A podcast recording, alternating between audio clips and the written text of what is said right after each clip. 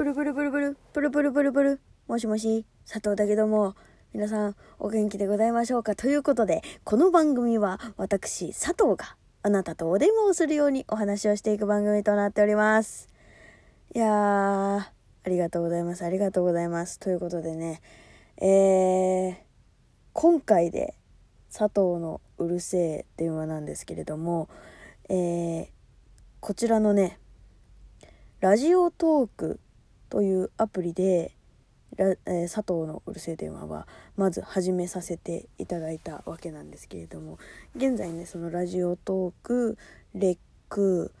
えー、ポッドキャスト Amazon Music Spotify っていうまあいろんな媒体に佐藤のうるせえ電話が、えー、出ていると思うんですけれども、え、なんとラジオトークの方で、え、佐藤のうるせえ電話が200回を、えー、超えることができました。ありがとうございます。ということでね、200回目の、えー、まあ、ラジオというか、佐藤のるせえ電話になるんですけれども、えー、今回ね その記念すべき200回記念というか、あの、まあ、レックの方では70回目ぐらいかな。まあでも、キリがね、いいにはいいんだけど、そう、あと130回分どこ行ったんだって言われるとあの私が面倒くさくて更新してないだけです。ということでねえっ、ー、とまあ200回行ったんであのポッドキャストさんの方では多分100回100回分多分丸々消えてると思うんですね。なのでまあ200回記念というかまあ12分かける200本今のところあるわけでそれをまあ YouTube かなんかに雑に載せようかなと思ってるんであのその辺はまあできたら出来上がったらあのあそういえばって多分 ご報告をすると思うのでよかったらねそっちもねあの作業用 BGM 的な感じでね聞いていただければと思います。えー、ね違うんですよ。今回。200回記念で何話したいかっていうとですね、えー、昨日3月の8日にですね、えー、新エヴァンゲリオンの劇場版が公開になりまして今日見てきたんです。その話がしたくて。記念の回じゃないんかいっていう話なんだけどいやでもちょっとねこれが言いたい。感想言いたいのよ。そう。もちろんね、ネタバレはしません。うん、だって見てほしいもん、実際に。実際にエヴァンゲリオン、まあ好きな人はさ、絶対すんなよって思うけどさ、あの、これはね、もう、何て言うの、今まで、チラッチラッと面白そうだなとは思ってたけど、見てこなかった人たちにもぜひ見てほしい。うん。なんか、人間参加って感じ。なんかね私の中ではだよ。個人的な感想とすると本当にあのなんかね見終わった時のなんかうわーみたいな。うわー超良かったっていうなんかねいいいい疲れみたいなのがあって。でそれなんかどっかで体験したなって思ったらなんかどこで体験したんだろうって思い出してみたらあのジョジョ。うん、私ジョジョは6部まで見てるんですけどジョジョの5部と6部を見終わった時にもこううわ超良かったっていう感想になったよね。まあ特に5部かな。うん。なんかね本当に5部を見終わった時の感覚にすっごいそっくりでなんかあ明日から頑張って生きてこうみたいな なんかねなんかそうたった一人でこう地球背負ってるみたいな なんかそういうねなんかあのー、感覚に陥る感じ。うん。なんかまあほらジョルノもさ結構割とねそのイタリアのマフィア背負ってくみたいな感じあるやん。それと一緒でなんかそういう感じがね割とこう主人公みたいな。我こそが主人公みたいなね。そうそういう感覚に陥るような感じだったんだよね。いやもう何て言うの？何がいいかって言われると全て良かった。うん。なんかねあのまあ今回の「新エヴァンゲリオン劇場版」をネタバレなしで他のまあ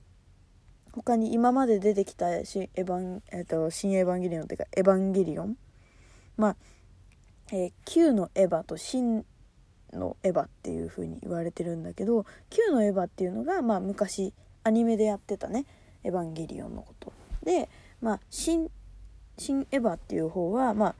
劇場版の4部作。今回の「新エヴァンゲリオン」で4部4個目の映画になるんだけどまあそれまでの、まあ、4部作の映画が「新エヴァンゲリオン」っていう、まあ、新エヴァっていう風に言われてるんだけどまあそれのなんかね全部を通しての本当の終わりって感じ。うん。なんかねあの私はどっちともこのこのコロナ禍というか去年そのコロナ禍でまああまり外出がほら外出自粛になった時あったじゃん。あの時にちょうどああそういえばなんか見たいのあるかなと思ってなんか暇だから映画でも見ようと思ってその時にちょうど劇場版の方から見たのかな。いやでもアニメの方から多分見たと思う。だから「旧エヴァ」って言われるアニメーションの方から見てそれで最後のねあの噂の最終回は分からなさすぎて3回ぐらい見たけど結局分かんなくてあうんうんみんなみんなお礼言ってるうんうんうんみたいななんか挙動不思議になりながら、うん、まあ分かんなかったけどとりあえずまあじゃあ続きものっぽいし映画も見るかと思ってあの「旧エヴァンゲリオン」の映画の方じゃなくてまあだから「新エヴァ」って言われる「序・破・Q」っていうそのまあ今回ね「新エヴァンゲリオン」っていう4部作目が出たけどそれまでの「序・破・Q」の3部を見たの。であこれ全然違う世界線パラレルワールドでやってんだなっていうのに気が付くのにちょっと時間がかかったんだけど。そう。で「ジョ・ハ」まではついていけた。9ではもう全然意味が分かりませんみたいな。意味分かりませんついてきませんってなってどうしましょうってなってたんだよね。そう。なんか私は割とその「新エヴァンゲリオンが」まあ、今年公開になるっていうのを知ってたから、まあ、去年見たっていう節もちょっとあったのよ。うん、なんだけどこれを超リアルタイムで追っかけた追っかけてた人ってもう何年も、ま、何年も何年も待ってんだと思って。10年近くずっと完成を待ってたんだなって思って。なんかエヴァンゲリオンのファンの人って改めてすごいなって思った。うん。なんかまあ割とその私あの「ペルソナ」っていうゲームが好きなんですけどそれもこう新しい新作が出るのが結構5年ぶりとかそのぐらいだったりするんだけどでもさすごいよね「エヴァンゲリオン」だって終わったの2021年で始まったの結構本当にねまあ、旧エヴァからすると1900だからもう 3, 3年何十年とか経ってるわけじゃん。だからさねそれからずっと好きな人ってなんかすごいなって思った。うん。あとなんかね超個人的な意見ね。私はなんかこのこの年で見れてよかったなって思った。うん。なんか多分20代半ば私は今20代半ばだけど20代前半とか未成年の時に見てたら多分この感覚この何て言うの映画の本当の意味っていうかなんかそういうのが分かんなかったと思うしなんか逆にこうもっと上だ30後半とかだったとしたらなんか多分もう達観しちゃっててあなんか私にもそういう時代あったな懐かしいみたいななんかこう懐かしい感覚になっちゃってたと思うけどなんかね今本当に今うんなんかちょっとこう大人っていうものがなんとなく見えてきたかしらみたいな今のタイミングでこの「エヴァンゲリオン」の襲撃終わりを見れたっていうのはすごくこう自分にとってはなんかいい時期に見れたなとは思った。うん。いやもうほんとねそう。めちゃめちゃいいタイミングで見れたなとも思った。めっちゃ泣いちゃった。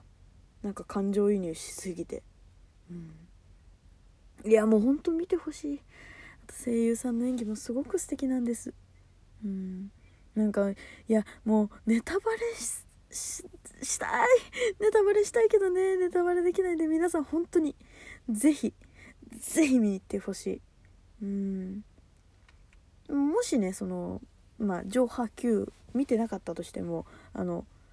なんかね何分間でわかる「エヴァンゲリオン」「新エヴァンゲリオン」みたいなねあのちょっとねこう解説つまみ解説みたいなのがあの今回はあるのでまあもよかったらねそっちでもこう投手できるんでまあそれでね補っていただいても全然いいと思います。いやということでちょっとなんかね